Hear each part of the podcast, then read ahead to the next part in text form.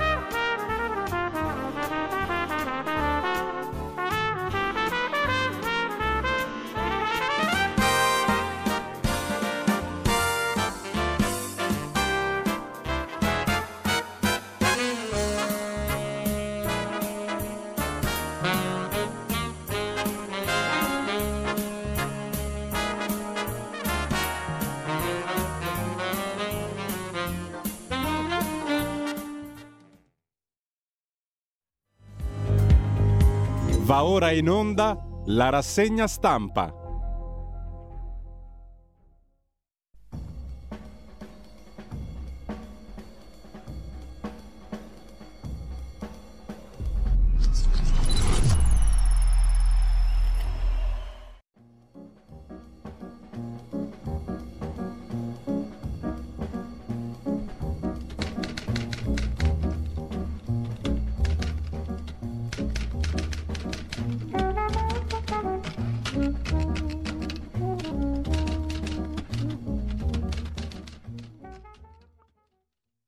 Cordiale buongiorno a tutte le ascoltatrici e a tutti gli ascoltatori da Giulio Cainarca. Ben trovati all'appuntamento con l'ultima rassegna stampa del 2023 per quanto mi riguarda, venerdì 29 dicembre, sono le 7.32 e mh, vediamo subito la prima pagina dell'agenzia ANSA come di consueto, radiolibertà.net, la pagina Facebook di Radio Libertà, trovate tutto quello che vi serve per continuare a rimanere schiavi di Radio Libertà, mentre la prima pagina dell'agenzia ANSA di stamani si apre con una vicenda che vedremo poi meglio anche tramite alcuni articoli dei quotidiani di oggi, ovvero la nuova IRPEF, il nuovo fisco da 4 a 3 scaglioni e il sì al decreto legge ad hoc per il super bonus, un po' di LSD come chiesto da Forza Italia e 5 Stelle soprattutto Forza Italia all'interno della maggioranza, un po' di acidi psichedelici per il super bonus, per usare il linguaggio del ministro dell'economia Giorgetti, che aveva definito appunto il super bonus roba da LSD. Niente proroga sul super bonus, ma i redditi sotto i 15.000 euro possono mantenere l'agevolazione per intero. Dosi moderate di droga per i poveri, insomma. Sul fisco accorpati i primi due scaglioni di reddito, 23% di aliquota fiscale fino a 28.000 euro, 25 tra 28 e 50, 43% oltre questa soglia. Questo in sintesi estrema, estremerrima. C'è Renzi a proposito di tasse che dice pago più tasse io in un giorno che Conte in un anno, fa il Berlusconi dei poveri, diciamo così. E, mh, per un robot fuori controllo è stato aggredito un ingegnere di Tesla, ma Musk minimizza tutta pubblicità per l'abilissimo Elon Musk e per la sostituzione del genere umano con i robot. Mi sembra un'ottima cosa. Anche la destra ha sdoganato il tutto tramite l'accoglienza entusiastica a Elon Musk. Fonti mediche di Gaza, raid su campo di Nuseirat, 20 morti, la guerra in Gaza. E poi l'altra guerra in Ucraina, esplosioni a Kiev, allerta aerea in tutto il paese, ma come vedremo l'Ucraina ammette di aver perso territori, quindi di essere messa molto male sotto il profilo esclusivamente bellico. Poi c'è l'indagine sulla famiglia Verdini, in particolare il figlio di Dennis Verdini Tommaso, commesse ANAS, indagati il papà Dennis e il figlio Tommaso, disposti gli arresti domiciliari. Anche questa cosa la vedremo ampiamente trattata, tranne che su due giornali, Il Tempo e Libero, ampiamente trattata sui quotidiani di oggi. Sempre in primo piano sull'agenzia ANSA poi la quarta rata del PNRR, sono 16 miliardi e mezzo che faremo di debito in più, per fare cosa si vedrà, la Commissione europea ha versato il pagamento, cioè il nostro debito ulteriore. Per quanto concerne il meteo, prosegue l'anticiclone, ma da San Silvestro torna la pioggia, scrive l'agenzia ANSA. Arriva il liceo del Made in Italy e la nuova formazione tecnica e la Treccani sceglie femminicidio come parola dell'anno 2023. C'è Vittorio Feltri che paga lui la multa per i barboni che hanno pranzato in galleria a Milano. Protetto l'associazione dice no, fate piuttosto beneficenza, la multa è una trovata così a buon mercato, mentre sempre dal primo piano dell'agenzia ANSA il presidente della Camera, Fontana, alle nove e mezza poi sentiremo il suo colloquio con la stampa parlamentare, quello di ieri. Il presidente Fontana ha detto che il giurì d'onore chiesto da Conte su Giorgia Meloni si farà, lo presiederà l'esponente di Forza Italia Giorgio Moulet, scrive l'agenzia ANSA riassumendo. E con questo lasciamo l'agenzia ANSA, andiamo come... Anzi no, prima c'è una notizia che apre in questo momento l'ADN Kronos, elezioni statunitensi del 2024 Donald Trump è stato escluso dalle primarie repubblicane anche nel Maine, nell'altro stato, dopo la precedente esclusione. Secondo la decisione basata sul quattordicesimo emendamento della Costituzione, Trump non è qualificato a ricoprire la carica di presidente, sempre in conseguenza dell'assalto al congresso statunitense nel 2021, mentre Trump augura buon Natale a Biden e agli avversari in questo modo, che marciscano all'inferno. E nei sondaggi va forte comunque Donald Trump. Eh, andiamo a vedere adesso le prime pagine dei quotidiani di oggi, partendo come sempre da Avvenire, quotidiano della conferenza episcopale dei vescovi italiani di ispirazione cattolica per tutto questo. Ancora super bonus, eh, titola Venire in apertura, il 110 sarà confermato, il 110% per i redditi bassi, c'è la sanatoria sui cantieri in ritardo, agevolazione ridotta al 70% nel 2024. Per finanziare la revisione super bonus sarà utilizzato anche il fondo povertà ed è in arrivo un decreto ad hoc per dare parziale continuità al super bonus 110% che dunque non è ancora finito. Il super bonus resta in vigore per le famiglie a reddito basso che non hanno terminato in tempo i lavori.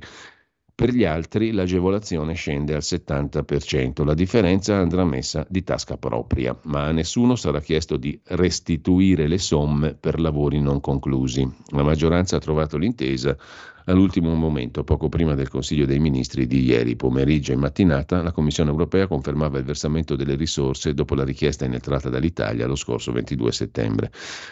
In primo piano anche il nuovo fisco, il patto di stabilità però pesa sul taglio delle tasse, Via libera in Consiglio dei Ministri, tre aliquote IRPEF, risparmio massimo di 260 euro all'anno per determinate categorie di cittadini contribuenti.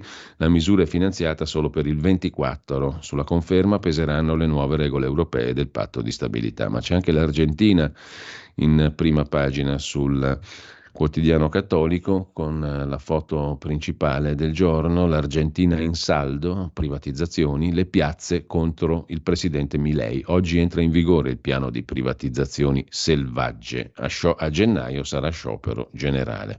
A chiudere lo stadio Yarmouk di Gaza che è diventato una prigione. Secondo nuove immagini shock, centinaia di palestinesi del quartiere Sheikh Radwan di Gaza City, tra cui decine di donne, sono reclusi nell'impianto. Un fotogramma mostra quelli che sembrano due ragazzi, spogliati fino alla biancheria intima, che camminano e tengono le mani in alto, mentre l'esercito israeliano li dirige nello stadio, scrive la CNN. Fuori dallo stadio continuano gli attacchi. Secondo Hamas il bilancio delle vittime è salito a 21.320, 55.603 feriti, di cui 210 e 360 feriti in un solo giorno. Queste sono le fonti di Hamas molto accreditate dalla stampa italiana e non solo. Con questo lasciamo la prima pagina di avvenire, anzi c'è un'altra notizia da dare, ex Silva a Taranto, Acciaierie d'Italia, in Consiglio dei Ministri un'altra fumata nera, per il momento niente di fatto per il salvataggio Ilva. Il Corriere della Sera apre la sua prima pagina di oggi con il fisco e il super bonus, le novità, ristrutturazioni, aiuti ai redditi bassi e poi tre aliquote IRPEF, chi risparmia e chi non risparmia. Smart working nel pubblico, niente proroga. Saltano le agevolazioni al calcio, ira dei club. Le bollette vanno giù per il momento. In primo piano l'intervista a Tajani, vice, vice premier e ministro degli esteri, leader di Forza Italia, gli alleati divisi? Assolutamente no, discutiamo tutto, la trattativa è stata dura. Intanto Meloni soffre di otoliti, sono delle piccole formazioni calcaree, calcoli insomma, che stanno in una gelatina all'interno dell'orecchio, normalmente servono per garantire l'equilibrio della persona, quando invece non funzionano generano il contrario, cioè vertigini e non si riesce a stare in piedi, eccetera. Comunque eh, sono dei calcoli, insomma, dentro l'orecchio che fanno soffrire. È stata a letto e al buio l'incontro con i media, la conferenza di fine anno è stata rinviata al 4 gennaio. C'è un progetto di Fratelli d'Italia, una proposta di legge per dare fucili da caccia ai sedicenni e allungare la stagione della caccia da settembre a febbraio. È bufera su questa proposta, proposte di legge se ne fanno tante. Israele, il caso dei prigionieri e Hezbollah che avverte l'Italia. Polemiche per un video, si vedono prigionieri palestinesi spogliati, tra di loro bambini. Gli israeliani sottolineano arrestiamo soltanto i terroristi. E intanto arriva l'avvertimento di Hezbollah all'Italia. L'Italia è accusata di far parte della coalizione del male. Il commento principale dell'articolo di fondo del professor Ernesto Galli della Loggia su Giorgia Meloni e il freno del passato. Il problema di Meloni non è il MES o qualche gaff del suo entourage e via dicendo, o la maggioranza. Mm, il problema di Giorgia Meloni è lei stessa, il suo modo di interpretare il ruolo, il contenuto che è istintivamente portata ad attribuirgli Tutte cose che fanno sì che la Premier rischi di perdere la grande occasione che nel 22 le aveva riservato il voto, quella di lasciare un segno nella politica italiana. Non è un problema di stile, ma di sostanza, scrive il professor Galli della Loggia. La sostanza è che alla Presidente del Consiglio sembra essere difficile rivolgersi al Paese, parlare agli italiani, anziché ai suoi compagni di partito. Non basta invocare la nazione, la sacrosanta difesa degli interessi nazionali e magari, come è possibile, rivendicare in questo senso i propri meriti che non mancano. Bisogna anche farlo con le parole e i toni giusti, senza stare di continuo a recriminare alla prima occasione sulle vere o presunte malefatte passate degli avversari, senza alzare i toni della polemica anziché smorzarli, insomma, deve essere capace di parlare al paese non solo ai suoi. C'è poi la notizia, una delle notizie del giorno, ai domiciliari il figlio di Denis Verdini, i pubblici ministeri indagano per corruzione anche l'ex senatore, appalti banditi dall'ANAS, una fitta rete di consulenze, il fulcro dell'inchiesta dei PM di Roma che ha portato agli arresti domiciliari Tommaso Verdini, figlio dell'ex parlamentare berlusconiano. Denis, anche lui indagato. Corruzione, turbata libertà degli incanti, le ipotesi di reato telefonate al sottosegretario leghista al Ministero dell'Economia Federico Freni, non indagato, scrive il Corriere della Sera in prima pagina. Altra, indagine a Milano, Chiara Ferragni, la sponsorizzazione del Pandoro Balocco, la Guardia di Finanza ha acquisito documenti relativi all'antitrust che ha sanzionato le due società della Ferragni e la stessa Balocco, fascicolo aperto anche a Prato. C'è l'onnipresente Paola Cortellesi intervistata dall'onnipresente Walter Veltroni sul Corriere della Sera, si serve leggerezza, bla bla bla. E poi il messaggio delle senatrici a vita, Cattaneo e Segre, ragazzi studiate per essere liberi e permettetevi di sbagliare. Intanto padre Georg, Georg Genswein, L'uomo ombra di Benedetto XVI torna a Roma per celebrare il 31 dicembre una messa in suffragio di Joseph Ratzinger a un anno dalla morte. Più passa il tempo, dice padre Georg, e più il magistero di Benedetto XVI torna forte. Lasciamo il Corriere, andiamo a vedere il fatto quotidiano, l'apertura è con fotomontaggio, Dennis Verdini in mezzo, alla sua destra il figlio Tommaso, alla sua sinistra il genero, ovvero il ministro Salvini. Corruzione, arrestato il cognato di Salvini, la mette così ovviamente il fatto quotidiano. I due Verdini, appaltiana struccati, Tommaso ai domiciliari come il papà Denis il ministro Salvini in conflitto di interessi. Perché, scrive il fatto, soldi ai Verdini da ditte per lavori dall'ANAS che è vigilata dal ministero guidato da Salvini. Le carte del GIP prima del bavaglio. Il socio di Tommaso dice è corruzione ma lo copro io. Al buon Denis 20.000 euro al mese. Due leghisti legatissimi all'ex forzista, in particolare il sottosegretario Freni a disposizione, scrive il Fatto Quotidiano virgolettando, così Matteo adesso ha paura, cioè Salvini, del cerchio tragico più che magico, così la mette il Fatto in prima pagina.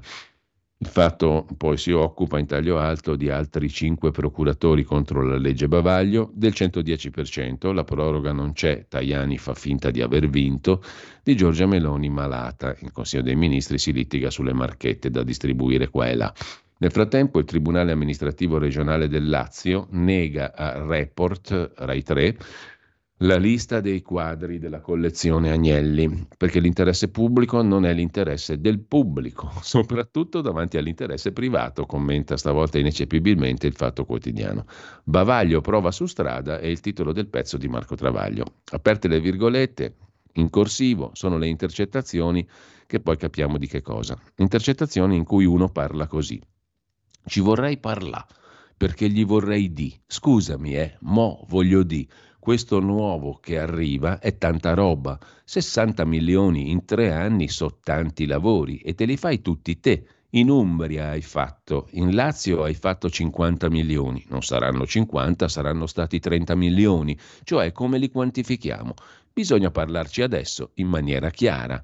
Non è che ci sta facendo un favore, eh, Ste. In tutto questo tu sai bene che stiamo a chiedere veramente un decimo di tutto quello che tu fai, perché poi uno non li quantifica ste cose, ma soltanto è tanta roba. Queste sono le parole di Fabio Pileri. Chi è? È il socio di Tommaso Verdini nella società di lobbying Inver. Parla così il 23 di giugno del 22 con Dennis Verdini delle mazzette del 10% pattuite con l'imprenditore Stefano Chicchiani in cambio di appalti pilotati dall'ANAS. Il 12 luglio il signor Fabio Pileri confida a un amico il timore che questo Chicchiani, imprenditore che avrà appalti pilotati dall'ANAS, se gli rompono il cazzo, parla, dice Pileri, e accelera la riscossione. Se il 27 luglio non mi caccia i soldi, ho buttato via due anni della mia vita, perché dopo è chiaro che io mi devo fermare un attimo.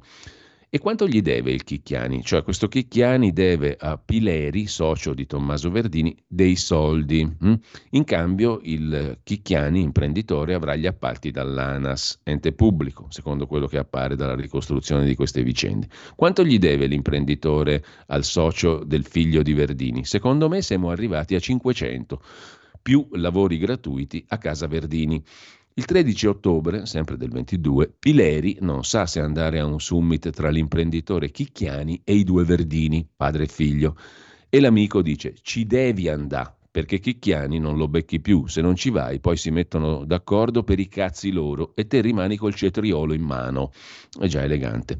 Il 17-10 ottobre scorso, Pileri gli spiega che Chicchiani non canta perché ha avuto gli appalti illegalmente io gli dico, scusami Stefano, gli appalti che hai vinto? Io gli parlo in maniera chiara. Il 5 dicembre del 22, Matteo Salvini, compagno della figlia di Verdini, cioè genero di Denis Verdini, cognato di Tommaso, è da 40 giorni al Ministero delle Infrastrutture e Trasporti che vigila sull'ANAS. Un'intercettazione rivela che l'imprenditore, Chicchiani, ha già consegnato 30.000 euro a Tommaso Verdini. 5.000 sarebbero per Pileri, il soggetto di cui sopra l'intermediatore socio del figlio di Verdini. Gli altri 25 andrebbero su, secondo gli inquirenti vuol dire a Denis Verdini. Ieri Tommaso Verdini è finito ai domiciliari come il papà che vi risiede stabilmente per due condanne definitive. Salvini non è indagato né citato, cioè è citato ma non indagato il sottosegretario leghista Freni ma averlo nel ministero giusto non deve aver nuociuto ai Verdini. Questa è l'opinione del direttore del Fatto Quotidiano. Il resto lo leggete a pagina 6-7. È una delle ultime volte che pubblichiamo legalmente brani di un'ordinanza di custodia, prima del bavaglio. Provate a immaginare queste intercettazioni riassunte e parafrasate dal cronista con parole sue. Nessuno ci capirà nulla e su questo invece non, bisog- non credo proprio che sia così. Uno può benissimo riassumere il tutto, fare anche peggio addirittura che non la lettura delle intercettazioni medesime. In ogni caso provate a immaginare questo, nessuno ci capirebbe nulla, oppure politici e avvocati accuseranno il giornalista di averle travisate equivocate e gli faranno causa. Questo è più probabile. Così tutti litigheranno sul bignami, sul riassunto, e nessuno si porrà la domanda che sgorga dalle carte del GIP. La domanda è, conclude il direttore del Fatto Quotidiano, come può Salvini, col suocero e il cognato lobbisti arrestati per appalti ANAS, restare al Ministero delle Infrastrutture e dei Trasporti che vigila sull'ANAS? Punto di domanda che pone il direttore del Fatto Quotidiano, che lasciamo per andare alla prima pagina del giornale. Il giornale invece decide di aprire con i quattro successi del governo. Stanno diventando abbastanza diciamolo da lettori, un po' prevedibili le prime pagine del giornale di Libero e del Tempo particolarmente, cioè filo governativissime, poker di fine anno, primo il super bonus, c'è l'accordo, famiglie e aziende sono salve, secondo la riforma fiscale, cambia l'IRPEF, col cuneo tagli fino a 1300 euro, tre bollette, l'anno inizia bene, tariffe luce giù dell'11%, 4 PNRR, ok a tutti i 28 obiettivi, versata la rata da 16 miliardi. Il governo chiude con un poker di successi il 2023. Di spalla c'è il commento di Alessandro Sallusti, fare figli è bello ma per la sinistra è vietato dirlo, e l'ultima polemica dell'anno è nata da ciò che ha detto Lavinia Mennuni, senatrice di Fratelli d'Italia la quale in tv sulla 7 ha detto dobbiamo far sì che la maternità torni a diventare di nuovo cool, cioè attraente, di moda. Dobbiamo far sì che le ragazze vogliano sposarsi, vogliano mettere su famiglia e che avere figli sia la loro massima aspirazione. Alle donne di sinistra non è parso vero avere il pretesto per spezzare il tran tran delle vacanze di fine anno. Oscurantista, roba da medioevo, dice Chiara Appendino nei 5 Stelle e tutto il resto. Insomma, la povera senatrice, so, povera, povera per niente, comunque la senatrice Mennuni di Fratelli d'Italia ha detto che la maternità dovrebbe essere qualcosa di incentivabile, va incentivata, bisogna farla tornare di moda, far sì che le ragazze vogliano sposarsi, mettere su famiglia e che avere figli sia la loro massima aspirazione. Ma ci sarà la libertà di dire la propria opinione? Che polemiche del Menga mentre lasciamo la prima pagina del giornale con Conte, avvocato disoccupato, nel commento di Vittorio Feltri in risposta alla lettera di un lettore, poi patteggiamento a quattro anni per eh, il deficiente, il criminale, uccide, il criminale deficiente che uccise un bambino per un like in più. Lo youtuber killer, per firmare tutto su YouTube, ha ammazzato un bambino, non andrà in galera e questo viene raccontato a pagina 16 del giornale. Grillo Beppe si pente, rinnega il web, il nuovo lusso è stare offline, dice Beppe Grillo, e poi l'ammissione dell'Ucraina, dicembre nero, i russi stanno sfondando. Poi c'è la proposta di Fratelli d'Italia, fucile in spalla già a 16 anni e un numero più ampio di specie animali alle quali sparare. Vanno in questa direzione le modifiche la legge sulla caccia, proposte dal senatore di Fratelli d'Italia Bartolomeo Amidei. Fra i 17 articoli della proposta di legge, il quinto consentirebbe la caccia ai soggetti che abbiano compiuto il sedicesimo anno di età, con il consenso dei genitori, e si può sparare a più animali. L'ha trovata bella questa qua, veramente interessante. Infine c'è un teologo che sapeva ascoltare, era Ratzinger, dottore della Chiesa deve essere, dice il cardinale Filoni a un anno dalla morte. Il bel libro di Carlo Lottieri a difesa della proprietà privata, poi vediamo la recensione, anzi l'anticipazione del giornale a pagina 25, l'ecologia, l'ecologia, il green è l'ultima scusa per abbattere la proprietà privata, sostiene il professor Carlo Lottieri, che conoscete perché è molto spesso intervistato qui a Radio Libertà negli anni anche dal collega Pierluigi Pellegrini, tra gli altri. Comunque, Chiudiamo con Giù la maschera, la rubrica di Luigi Mascheroni, Nada es gratis, all'Argentina.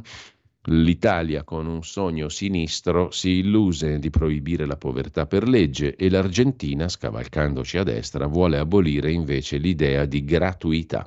Una lotta titanica tra due populismi di forza uguale e contraria. L'Argentina del resto è un pezzo di Brianza sudamericana. Così Javier Milei diventato presidente al grido di meno Stato, più privati, ha presentato un disegno di legge ultraliberista. D'ora in poi le istituzioni non potranno più usare la parola gratis per promuovere servizi o funzioni statali. Per Milei non si può mentire ai cittadini perché i servizi sono sempre pagati da qualcuno, di solito i contribuenti, e là nada es gratis, niente è gratuito. Qui gratuitamente, anzi gratuitamente, alla Giuseppe Conte è un motto elettorale. Milei è un oggetto misterioso, dai modi poco ortodossi, ma forse un giudizio precipitoso. Mentre lo stolto guarda alla motosega di Milei, il saggio guarda all'albero che vuole abbattere. Se si tratta della gramigna statalista, ben venga. Certo, vietare per legge l'uso di una parola è paradossale, ma svelare l'inganno che sta dietro al concetto di gratuità nei servizi statali è una rivoluzione culturale, come spiegò Milton Friedman, vecchio Nobel per l'economia, nessun pasto è gratis. Bene, ora andrebbe spiegato agli italiani che pensano di, di poter ristrutturare perfino una casa gratuitamente, scrive Mascheroni. Detto questo andiamo a vedere anche la prima pagina del Tempo di Roma. I gufi tutti giù per terra, l'Europa ci premia, arriva la quarta rata del PNRR, versati all'Italia 16 miliardi e mezzo per un totale finora di 102. Siete contenti di quanto bel debito abbiamo fatto? Buone prospettive per la quinta rata, centrati tutti i 52 obiettivi, è tutto un brulicare di cantieri fantastici e di meraviglie tecnologiche. Bruxelles studia il dossier, la sinistra di nuovo smentita. Soddisfazione del ministro Fitto che parla di grande risultato. Mentre dopo lo scontro Conte-Meloni sarà Moulet, il giornalista, eh, deputato parlamentare eh, e esponente di Forza Italia, a presiedere il giurì d'onore. C'è la proroga del super bonus, Forza Italia esulta, Slime non ne azzecca una e per le amministrative il PD si spacca a Firenze e poi l'ok alla proposta di legge sulla scuola della leghista Giovanna Miele. Assumeremo altri docenti. Approvata in Consiglio dei Ministri la proposta di legge di Giovanna Miele della Lega per coprire i posti liberati dai vicepresidi. La deputata esulta, assumeremo nuovi docenti. L'obiettivo è di tutelare gli studenti dandogli professori che siano presenti a tempo pieno. C'è anche la volontà di istituire un concorso rivolto agli alunni che premi la migliore campagna contro la violenza.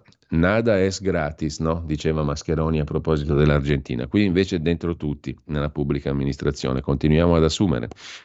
Virus di stagione Covid, mezza Italia ha la febbre, scrive ancora il tempo di Roma, che eh, lasciamo per andare a Repubblica. Repubblica apre con il titolo Il sistema Verdini sull'inchiesta appalti ANAS per la modesta cifra di 180 milioni, con tangenti al 10%, che farebbero almeno 18 milioni di tangenti. Coinvolto l'ex senatore azzurro Denis, arresti in casa per il figlio Tommaso. Intercettato uno dei soci che dice ora che c'è Salvini tornano a cercarci. Agli incontri il sottosegretario leghista Freni non indagato. Poi il super bonus, niente proroga, ma Forza Italia strappa aiuti per i redditi bassi. Si vota nel 2024 in Europa e negli Stati Uniti, ammonisce da par suo Gianni Riotta la democrazia è in bilico. A centro pagina l'agenda di Giorgia Meloni funestata dai rinvii e dagli otoliti, cioè da quelli calcoli nelle orecchie che fanno perdere l'equilibrio, ti fanno star male, devi stare al buio.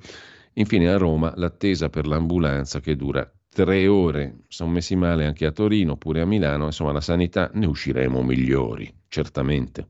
sistema Verdini l'abbiamo visto su Repubblica, andiamo alla consorella, la stampa di Torino, che dedica l'apertura al super bonus, passa alla linea Giorgetti con il contentino a Forza Italia, mini sanatoria a chi sta sotto i 15.000 euro di ISEE, Salta invece un provvedimento che voleva salvare il calciomercato e in Consiglio dei Ministri tensioni tra Salvini e gli alleati. Poi ci sarà un gustoso pezzo di costume politico che leggeremo più tardi se avremo tempo, che racconta il Consiglio dei Ministri dove Salvini si è incazzato con tutti, eccetera, eccetera. Via libera alla riforma del fisco, ecco come cambia la busta paga, lo vedremo dopo. In taglio alto gli appalti ANAS, la saga dei Verdini, il papà Denis indagato, il figlio arrestato, il papà è già arrestato ai domiciliari. Eh, e sempre dalla prima pagina mh, della stampa di Torino voglio uno slam e Sanremo, l'intervista a Yannick Sinner che ha rotto i marroni abbastanza per quest'anno, il giovane tennista sud tirolese o mh, diciamo così eh, dell'Alto Adige che dir si voglia e sempre dalla prima pagina della stampa poi i ribelli anti-Putin che leggono Orwell e la moglie compagna di Enrico Mentana, Francesca Fagnani, che se la prende con un bersaglio facilissimo, la senatrice Mennuni che vuole le mamme diciottenni. che schifo, che orrore, dice la compagna di Mentana. Viva la libertà. Eh, poi c'è, a proposito di libertà e di libertà anche di proporre cose molto intelligenti, i fucili da caccia ai sedicenni, Fratelli d'Italia ama le armi, sedicenni che possano sparare a una più ampia gamma di animali. Perché tenere in vita gli inutili animali? E invece bisogna privilegiare gli utilissimi cacciatori, che ci piace sparare, anche ai sedicenni, lascia sparare, sparare proposte di legge in questo caso, mentre la stampa la lasciamo per andare alla pausa, sono le ore 8 e vediamo anche di ascoltarci il primo brano musicale che adesso lo ripeschiamo subito, è una chicca, una meraviglia Basta cercare e poi si trovano delle chicche ovunque, specialmente col calendario musicale in mano. 1902 era il 29 dicembre. Il grandissimo Scott Joplin andava a depositare i diritti, il copyright, del celeberrimo brano The Entertainer. Molti lo conoscono per il film La Stangata e anche altre composizioni eh, reg, ragtime, erano, erano, sono state copyrightate, cioè sono stati presentati eh, diciamo, i diritti eh, al Copyright Office degli Stati Uniti proprio il 29 dicembre del 1902. Noi ascolteremo The Entertainer nella versione del grande pianista eh, norvegese Morten Gunnar Larsen, 1999. Buon ascolto, godetevela tutta perché è una meraviglia.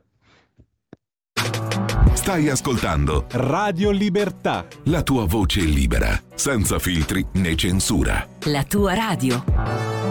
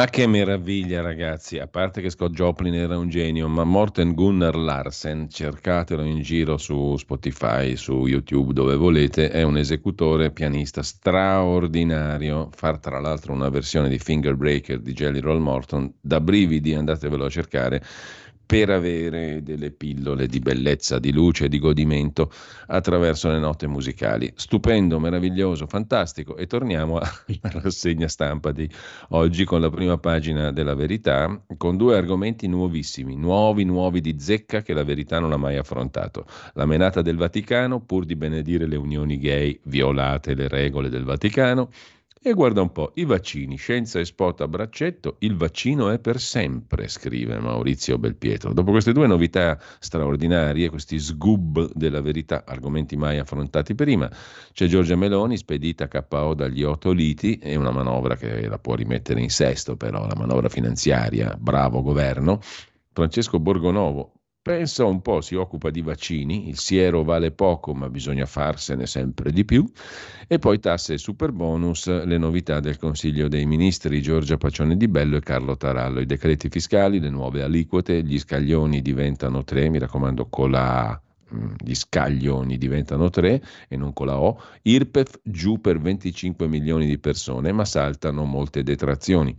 Forza Italia strappa la sanatoria e gli aiuti ai meno abbienti sul 110% passa un decreto ad hoc. Compare anche la foto del figlio di Verdini, Fabio Amendolara, cronista giudiziario, si occupa ampiamente della vicenda, commesse ANAS, arrestato per corruzione aggravata e turbata libertà degli incanti, il figlio dell'ex senatore Denis Verdini, Tommaso. Sul piatto, per le imprese che si, rivolge, che si rivolgevano ai Verdini e soci, c'erano importanti appalti dell'ANAS, che purtroppamente è un ente pubblico di grande livello per dirigenti e funzionari pubblici disposti a dare una mano, spintarelle e promozioni. Tommaso Verdini, classe 1990, figlio, buon sangue non mente, dell'ex senatore Denis, è finito agli arresti domiciliari con tanto di divieto di comunicazione con chiunque tranne i conviventi, insieme col suo socio Fabio Pileri, le cui frasi abbiamo letto prima nell'articolo di Marco Travaglio e con alcuni altri imprenditori. Poi vedremo l'articolo di Amendolara mentre la Treccani cade nella trappola del patriarcato, femminicidio è la parola dell'anno, e parla la ormai famosa onorevole Lavinia o senatrice Lavinia Mennuni di Fratelli d'Italia, mi massacrano, ma lo ripeto, è importante e bello mettere al mondo i figli. Per una frase del genere è nata una polemica. Pensate come siamo combinati in Italia. Poi c'è Libero che, diciamo così, eccelle tra gli ottimi sostenitori del governo con un titolo stupendo, questo è il titolo più bello del giorno, senza alcun dubbio, Uomo dell'anno e c'è la foto di Giorgia Meloni con eh, Mario Secchi che supera se stesso nell'articolo di fondo. E non è facile eh, superare Mario Secchi da parte di Mario Secchi. Giorgia Meloni ha superato la prova del 2023. Lo stabilisce, lo statuisce, lo certifica, lo cerziora il direttore responsabile di Libero, Mario Secchi. Nella società del pensiero debole abbiamo premiato le idee forti. Nella confusione dei ruoli abbiamo messo l'accento su homo con la H davanti alla latina, l'essere umano. Nella tracimazione delle diversità abbiamo ribaltato il genere. Nel tempo di guerra abbiamo scelto chi ha dimostrato di saper combattere. Giorgia Meloni per libero è uomo dell'anno perché prima di tutto ha cancellato la guerra dei sessi vincendola, pensando differente, essendo divergente, superando la boria dei maschi e lo sconfittismo delle femmine, non ha rotto il tetto di cristallo, lo ha dissolto, scrive Mario Secchi, senza temere neanche il ridicolo. Il debutto di Meloni, capo del governo e leader di partito, è stato tra il ferro e il fuoco, due guerre, un cambio di scenario dietro all'altro, shock geopolitici multipli, un'Europa da rifare, un ordine mondiale da inventare. In mezzo a tante leadership traballanti, quella di Meloni è Indovinate cosa scrive Mario Secchi? Solida, attesa dalla prova della longue durée, che detto alla francese, l'immortage, suona benissimo, il tempo lungo del governo, dove goccia dopo goccia scorrono i giorni, i mesi, gli anni, segnati dalle ascese e dalle cadute È il calendario della storia. Qui ci vorrebbe Vittorio Gasman che legge il menù per leggere l'editoriale di Mario Secchi, ragazzi. Il calendario della storia, il luogo dove si misurano solo le rare figure degli statisti giovedì gnocchi. Ce la farà? È questione di durata, esperienza e machiavellica fortuna. È presto per dire cosa accadrà alla biografia. Quale sarà la parabola? Cosa accadrà alla biografia? Attenzione, segnatevi sta frase. Eh? È presto per dire cosa accadrà alla biografia. Quale sarà la parabola? Ha rimesso il timone della nazione a Occidente. È un ottimo inizio. Meloni, conclude Mario Secchi, ha proiettato gli avversari in una dimensione di eterno rosicamento, schiumano che è fascista, leader del patriarcato, femmina ma non femminista. Quante chiacchiere, conclude da par suo Mario Secchi. Il problema è risolto. Giorgia è uomo dell'anno, conclude Mario Secchi, impareggiabile, insuperabile e scusate un attimo, adesso vado a prendere un rotolo di Scottex per asciugare la bava e proseguiamo con Daniele Capezzone. Nel 2024 sul tavolo Meloni avrà tre sfide, più razionale, più laico, Daniele Capezzone si impegna sotto un profilo pragmatico a tracciare le sfide dell'anno, tasse, sicurezza, migranti. Le tre cose vanno pronunciate specialmente in tv agitando la mano con il pollice, l'indice e il dito medio a segnare i tre punti. Tasse, a favore di telecamera, avanzando la mano verso la telecamera, tasse, sicurezza, migranti, le sfide che attendono Giorgia Meloni. In prima pagina troviamo anche il pezzo di Francesco Specchia, Meloni è fantastica, ci ha evitato il fantagoverno di Elli e Conte, è l'uomo dell'anno. Si è goduto tutto il direttore Mario Secchi di aver trovato questo titolo fantastico, Giorgia Meloni, uomo dell'anno, che in effetti è una figata spaziale come titolo. Eh? Poi il super bonus c'è il paracadute, il caso del senatore del PD a Torino Esposito, cognome napoletano ma torinesissimo, piemontesissimo per modo di dire, insomma, comunque il, in Piemonte il senatore Esposito, esponente storico del PD, intercettato 500 volte illegalmente. Il ministro San Giuliano invece vuole una norma salva identità contro la cancel culture. Detto questo andiamo a vedere Italia oggi. Italia Oggi ci racconta che non è che il 2024 porterà roba buona per le pensioni, ci sarà una stretta sui prepensionamenti. Dal prossimo anno l'opzione donna sarà riservata alle lavoratrici di 61 anni al 31 dicembre 23, un anno in più, e ci vorranno 63 anni e 5 mesi per l'anticipo pensionistico, l'APE sociale, 5 mesi in più. Tre penalizzazioni per la ex quota 103, la finestra sale a 7 mesi ai privati, 4 mesi in più, 9 mesi ai pubblici, 3 mesi in più. La pensione sarà calcolata col contributivo. Fino a 67 anni l'importo massimo erogabile sarà di 4 volte il minimo INPS, in precedenza 5 volte, sono 600 euro in meno circa. Te capì? Come te la prendi in quel posto sulle pensioni per il 24? Mentre sempre dalla prima pagina di Italia Oggi, generale Rossi, intervistato da Alessandra Ricciardi, mm, che si occupa dell'Ucraina, la riduzione degli aiuti militari all'Ucraina può facilitare la pace. Senza rifornimenti militari l'esercito ucraino è costretto alla difensiva. Il disimpegno americano peserà ora che il terreno a causa dell'inverno sarà di nuovo avverso, dice Domenico Rossi, già generale di Stato Maggiore dell'esercito. Dei 60 miliardi di dollari promessi all'Ucraina dal presidente Biden è stato sbloccato un pacchetto di soli 250 milioni di euro ma paradossalmente proprio la situazione di stallo e le difficoltà nel riarmo potrebbero portare i contendenti a sedersi a un tavolo. Chiudiamo col diritto e rovescio la rubrica del direttore Magnaschi. Dopo aver letto il libro Il mondo al contrario del generale Roberto Vannacci, mi erano cadute le braccia Possibile che un alto ufficiale si esprima come un illetterato e infili invettive sessuofobico e come fossero perle di una collana? L'ho poi sentito in tv e ho invece scoperto un Vannacci che si esprime con assoluta proprietà di linguaggio, conosce le categorie giuridiche e annienta con calma l'interlocutore impreparato. Vannacci non è uno sprovveduto, ma un furbacchione che ha usato tutti gli strumenti a sua disposizione per avere successo. Un ufficiale che opera in quadranti di guerra reali dispone di una strategia, è disposto a modificarla se cambia lo scontro, a sangue freddo. Vannacci ha editato per conto suo il suo libro perché non avrebbe trovato un editore. Lo ha scritto con un linguaggio da bar per essere capito da tutti. Ha usato modi crudi per sfruttare l'indignazione degli avversari. Poi ha tenuto a bada chi gli offriva un posto sicuro in politica. Non lascia nulla al caso. Chi voleva usarlo rischia di esserne usato, scrive il direttore Magnaschi, mentre il Sole 24 Ore apre col super bonus, il decreto salva spese, arriva il mini aiuto per i redditi bassi, ma anche con autostrade da gennaio rincari dei pedaggi tra il 2 e il 2,5%. Gli abbiamo regalato le autostrade a tutti quanti e adesso loro continuano a rincarare anno dopo anno dopo anno dopo anno dopo anno dopo anno da tanti anni, cambia una got, cambia niente. Sempre dal primo piano del quotidiano di Confindustria, l'IRPE fa tre scaglioni dal 24, riduzione media di 190 euro, non è male, ci guadagniamo qualcosa, resta l'incognita dei fondi per il 2025, quando l'Europa comincerà a bastonarci di brutto. Lasciamo il 24 ore, andiamo a vedere anche una prima pagina del foglio di oggi. Qui c'è la questione del senatore Esposito, di cui abbiamo detto prima la Corte Costituzionale più bella del mondo ha bocciato gli abusi dei magistrati nel caso del senatore Esposito. La Corte Costituzionale tiene saldamente il timone della separazione dei poteri.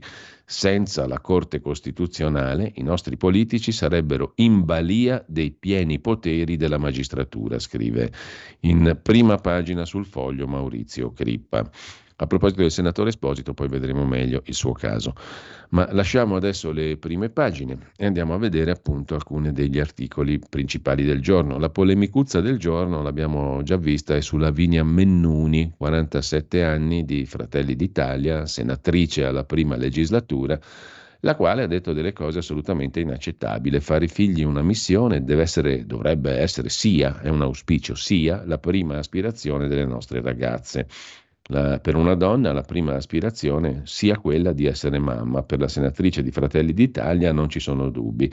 E sulla 7 ha detto dobbiamo ricordarlo alle nostre figlie, altrimenti il rischio è che in nome della realizzazione professionale, che io auspico e che è giusta, dimentichiamo che esiste la necessità e la missione, chiamiamola così, di mettere al mondo bambini. La maternità deve diventare cool. Su queste robe qua Pensa a te, su queste robe qua ehm, è nata la polemica e la chiudo qui perché non credo che serva molto altro. Comunque scoppia invece, questo è più, più interessante, più divertente, scoppia il caso di Aldo Patriciello in casa di Forza Italia. Dopo 16 anni l'eurodeputato molisano, Patriciello appunto, lascia Forza Italia e si avvicina alla Lega di Salvini. Da mesi circolavano indiscrezioni sulla sua insofferenza verso eh, Tajani. La decisione è sofferta e travagliata, dice come si dice sempre in questi casi il senatore, anzi il deputato europeo Patriciello, e adesso si avvicina alla Lega. Era stato soprannominato Mister Preferenze, 79.000 nel 2019 per il pacchetto di voti che ha sempre portato in dote. Patriciello ha voluto lasciare Forza Italia senza polemiche. In centro Italia, lì per le europee, comincia a farsi affollato il panorama. C'è il suddetto generale Vannacci, c'è questo qui che è mister preferenze di Forza Italia. Vuoi vedere che ti fottono qualcuno che ben conosciamo e non aggiungo altro? Mentre cambia il fisco, ecco chi ci guadagna. Questo è un articolo interessante a pagina 3 del giornale sul taglio del cuneo fiscale sommato alla riforma delle aliquote IRPEF che arriva a valere per i più fortunati fino a 1.300 euro di risparmio all'anno. Il governo ha varato ieri ben quattro decreti legislativi sull'adempimento collaborativo, sul contenzioso tributario, sullo statuto del contribuente e sul primo modulo della riforma IRPEF, quella che riduce gli scaglioni da 4 a 3. Quest'ultima prevede, in particolare per la tassa sulle persone fisiche, l'IRPEF, appunto, l'abolizione dell'aliquota del 25%, che era prevista per i redditi fra 15 e 28 mila euro. È stato esteso lo scaglione del 23%, che è il più basso, fino ai 28 mila euro. Restano invece uguali le aliquote del 35% da 28 a 50 mila e quella del 43% da 50 mila in su. In sostanza viene abolita l'aliquota del 25 ed estesa lo scaglione del 23, quello più basso, fino a 28.000 euro di reddito. Questo dovrebbe tradursi in un beneficio che potrebbe arrivare, secondo simulazioni, fino a 260 euro all'anno in più per i redditi oltre i 28 mila euro. Essendo una percentuale sul reddito, infatti i risparmi aumentano quanto più aumenta l'imponibile. Il beneficio medio, secondo l'Ufficio parlamentare bilancio, dovrebbe aggirarsi intorno ai 190 euro all'anno per una platea complessiva di, cioè di 25 milioni di contribuenti. Di contro, per chi guadagna più di 50 mila euro, è previsto un abbattimento di 260 euro dalle spese detraibili al 19%, con alcune eccezioni, tra cui le spese sanitarie.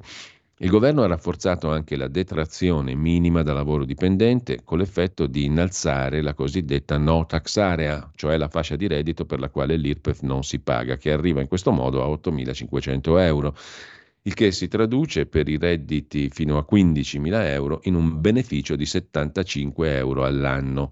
L'attenzione ai redditi medio-bassi non si ferma alla delega fiscale. La manovra di bilancio infatti ha stanziato 14 miliardi, 4,3 per l'IRFERF, per coprire anche la conferma del taglio rafforzato del cuneo fiscale per i lavoratori dipendenti che si sostanzia in uno sconto sui contributi previdenziali del 7% per redditi fino a 25.000 euro e 6% fino a 35.000. Secondo stime del Ministero del Tesoro, Mettere insieme la riduzione del cuneo fiscale e la nuova aliquota IRPEF avrà l'effetto di rafforzare le buste paga dei lavoratori dipendenti fino, per i più fortunati in alcuni casi, a 1.298 euro cifra che si, che si raggiungerebbe con un reddito pari a 27.500 euro lordi all'anno. Insomma, secondo le stime del Ministero dell'Economia, mettendo insieme taglio del cuneo e nuova aliquota IRPEF, chi guadagna 27.500 euro lordi all'anno si troverebbe 1.300 euro in più, in pratica uno stipendio in più.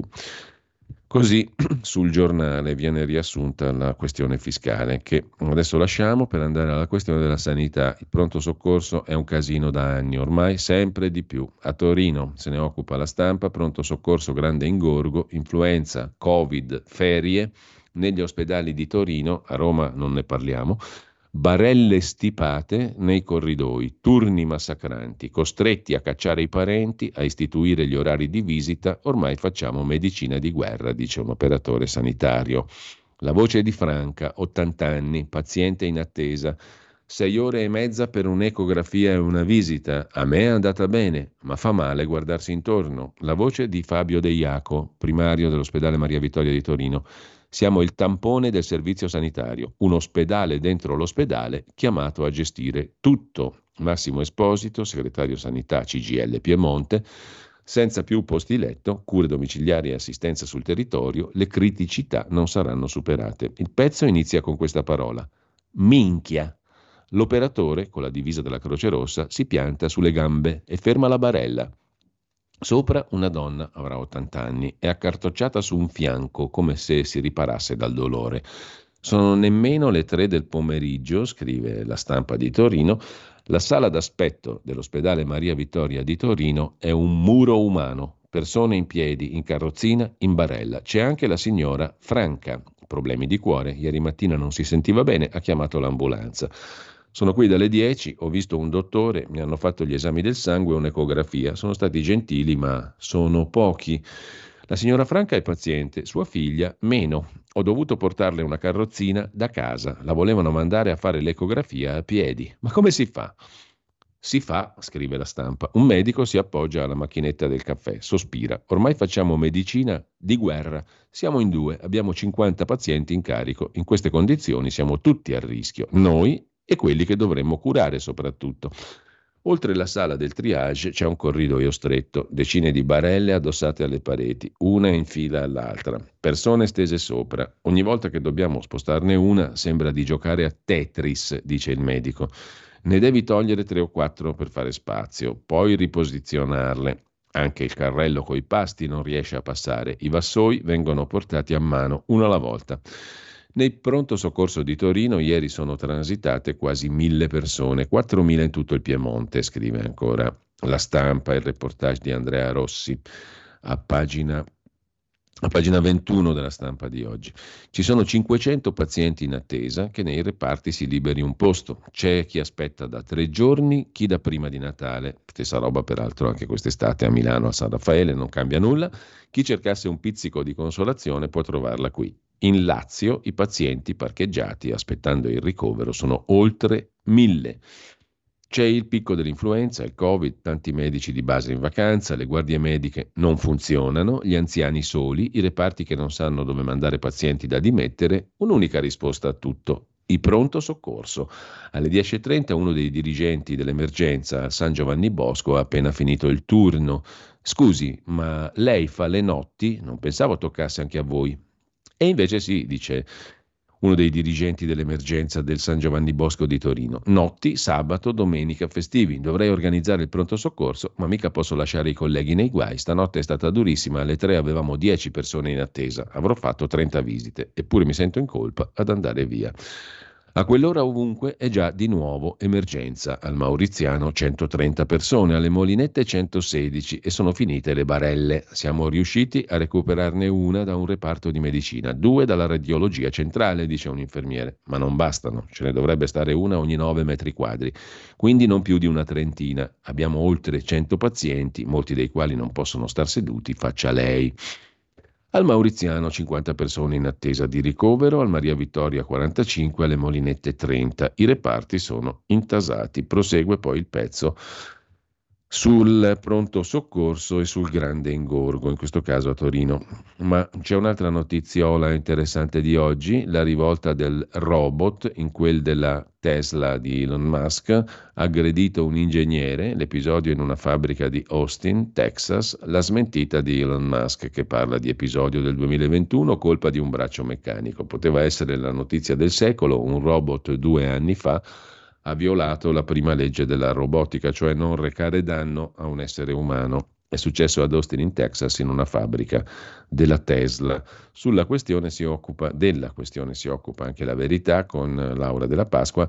Tesla sotto accusa, l'intelligenza artificiale stravolge la sicurezza sul lavoro. Fa rumore la notizia secondo cui due anni fa un ingegnere di Elon Musk è stato ferito da una macchina in un mega impianto in Texas.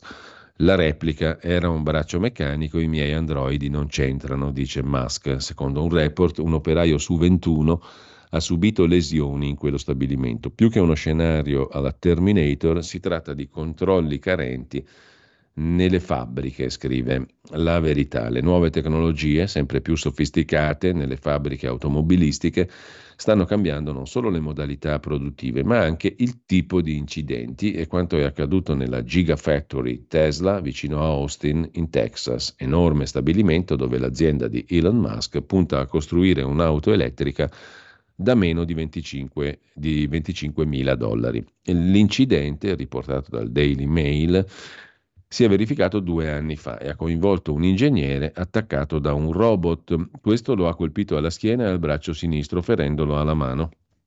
I siti hanno parlato di rivolta delle macchine sull'uomo, piuttosto, in modo meno fantascientifico, è l'evoluzione degli incidenti sul lavoro per come li abbiamo conosciuti fino ad ora. Per quanto concerne invece la vicenda già citata prima del senatore Esposito, prima della pausa vi cito anche il pezzo sulla stampa di Torino pagina 16. Esposito è un esponente famoso, importante, storicamente rilevante del PCPDS e PD in quel del Piemonte e di Torino, cancellato il processo è la rivincita del senatore Esposito, il quale però dice ho avuto la vita distrutta. La Corte Costituzionale ha annullato sia l'inchiesta che il rinvio a giudizio perché le intercettazioni del senatore Esposito erano illecite. La vicenda giudiziaria è durata sei anni e ha messo fine alla carriera da parlamentare del senatore Esposito, ex senatore del PD. Ho scontato sei anni, dice lo stesso Esposito, di pena senza aver ricevuto condanna. Questo tempo non si cancella. Solleciterò un'ispezione parlamentare nella speranza che il mio caso sia isolato. Negli anni tra il 2015 e il 2018 il senatore Esposito è stato intercettato 500 volte dalla magistratura di Torino. Il primo marzo del 2022 il GIP di Torino ha rinviato a giudizio Esposito per corruzione e traffico di influenze. La Corte Costituzionale in questi giorni ha annullato sia l'inchiesta che il rinvio a giudizio. Le intercettazioni erano illegittime. Diciamo che non è la Corte che ha annullato l'inchiesta, ha, dispo- ha, de- ha decretato che le intercettazioni erano illegittime. Per conseguenza è venuta meno tutta l'inchiesta, più o meno, insomma sono andate così le cose. Intanto noi ci fermiamo per la pausa delle 8.30 e poi ascolteremo, per quanto concerne la musica, dopo le previsioni del tempo, era il 29 dicembre del 1900 e nasceva Willie Humphrey, un clarinettista jazz statunitense, nasceva in una città che ha dato i natali alla miglior musica jazz di sempre e alle sue origini, New Orleans, Louisiana, 1900, Willie Humphrey. Ascolteremo Rosetta, fantastico, brioso, bello, stupendo, non perdetelo. Stai ascoltando Radio Libertà. la tua voce libera, senza filtri né censura. La tua radio.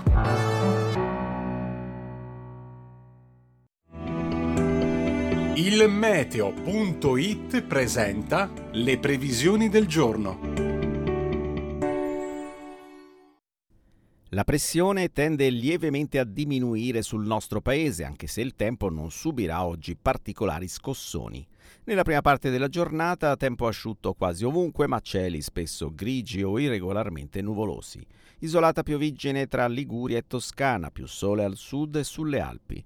Nel pomeriggio saranno ancora possibili delle precipitazioni in genere deboli sulla Liguria e sull'Alta Toscana, poche variazioni sui restanti settori. Per ora è tutto da ilmeteo.it, dove il fa la differenza anche nella nostra app. Un saluto da Lorenzo Tedici. Avete ascoltato le previsioni del giorno.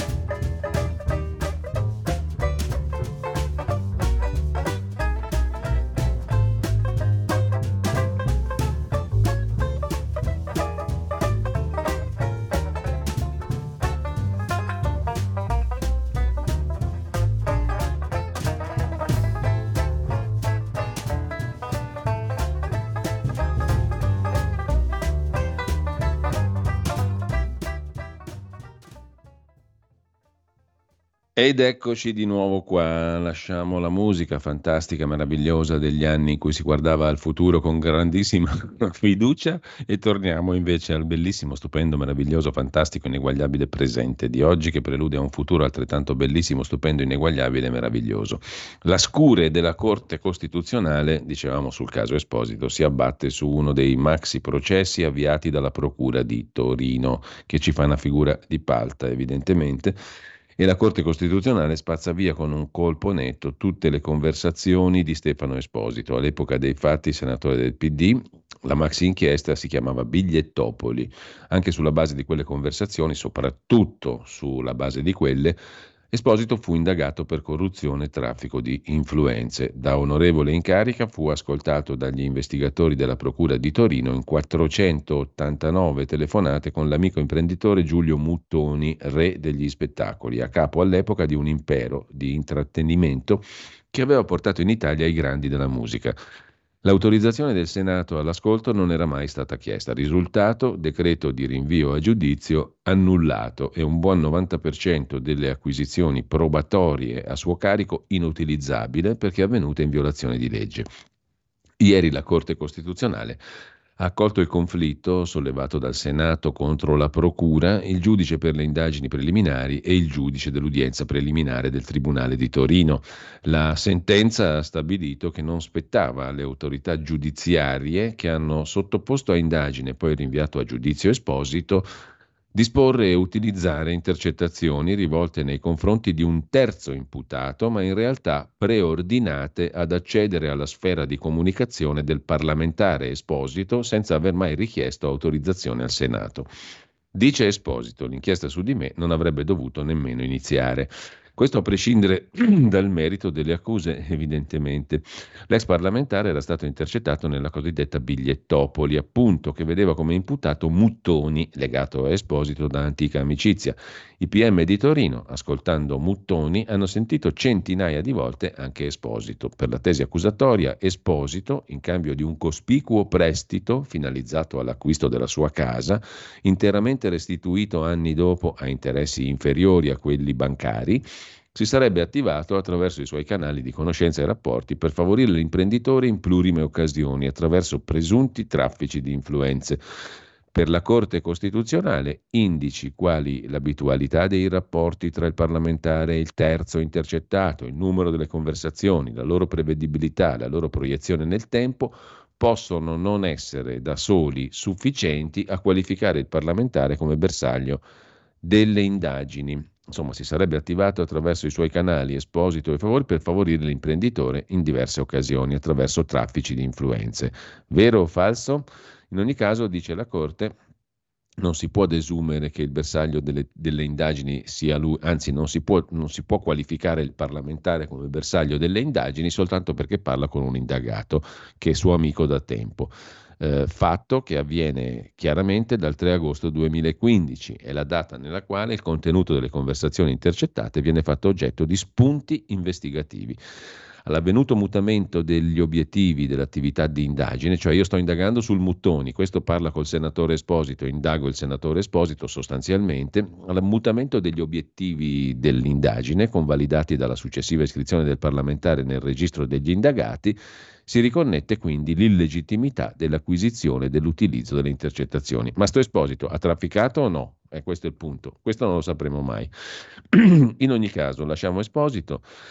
E andiamo sulla stampa, c'è un'altra cosa interessante. Vi ricordate il caso di Bibbiano, il, lo psicologo psicoterapeuta Claudio Foti? Viene interpellato oggi sulla vicenda di Giulia Cecchettin e di Filippo Turetta. Filippo Turetta non è un mostro, dice il Foti, anche se ha fatto una cosa mostruosa. Lo psicoterapeuta, ex giudice onorario al Tribunale dei minori di Torino, non viene citato per nulla il caso di Bibbiano nel titolo della stampa perché così è tutto più ripulito. Il papà di Giulia e il movimento delle donne non chiedono vendette, ma un cambiamento, dice il dottor Foti, il femminicidio è frutto di psicopatologie, è favorito dal patriarcato. La violenza non denunciata, che rimane muta, è una doppia violenza. Claudio Foti, psicologo, psicoterapeuta, specializzato nell'ascolto e nella cura dei bambini e degli adulti vittime di traumi.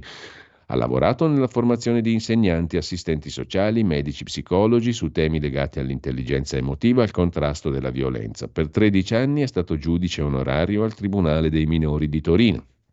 Ha prodotto una videointervista con Daniel Goleman autore di un best seller sull'intelligenza emotiva. Ha seguito vittime di violenze, è entrato nelle carceri per coinvolgere gli autori di reato nel complesso lavoro dell'alfabetizzazione emotiva. Dal suo osservatorio analizza fenomeni come l'omicidio di Giulia Cecchettin. Così, senza nessun riferimento alla vicenda di Bibbiano, neanche lontanissimamente.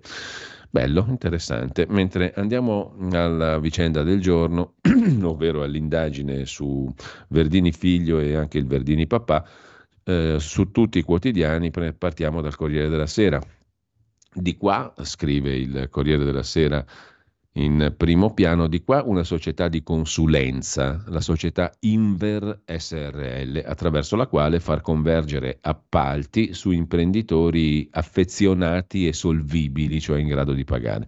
Di là sul versante pubblico un'azienda appaltatrice, appaltatrice strategica come l'ANAS, all'apparenza piegata agli interessi di politici e ex politici influenti.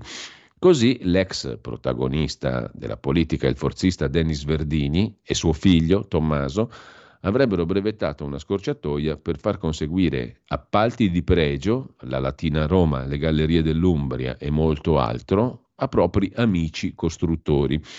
Indagato il papà, che sta già scontando ai domiciliari una condanna per bancarotta, ma usciva grazie ai permessi, ai domiciliari è finito anche il figlio, Tommaso Verdini, assieme ad altre quattro persone, fra consulenti e imprenditori.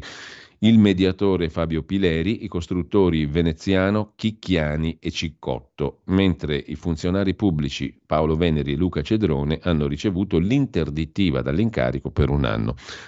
Nell'ordinanza viene citato più volte come sponsor della società Inver, la società di consulenza, il sottosegretario leghista al Ministero dell'Economia Federico Freni, al quale gli indagati si sarebbero rivolti per promuovere i propri affari. E se i Verdini e il Pileri sarebbero stati ricompensati in denaro, spesso contante, dagli imprenditori, poi favoriti negli appalti con l'ANAS, con i funzionari pubblici si spendeva la carta dell'avanzamento di carriera, come illustrato dall'intercettato Verdini Junior Tommaso, 33 anni, presidente di questa società di consulenza, la Inver, indagata.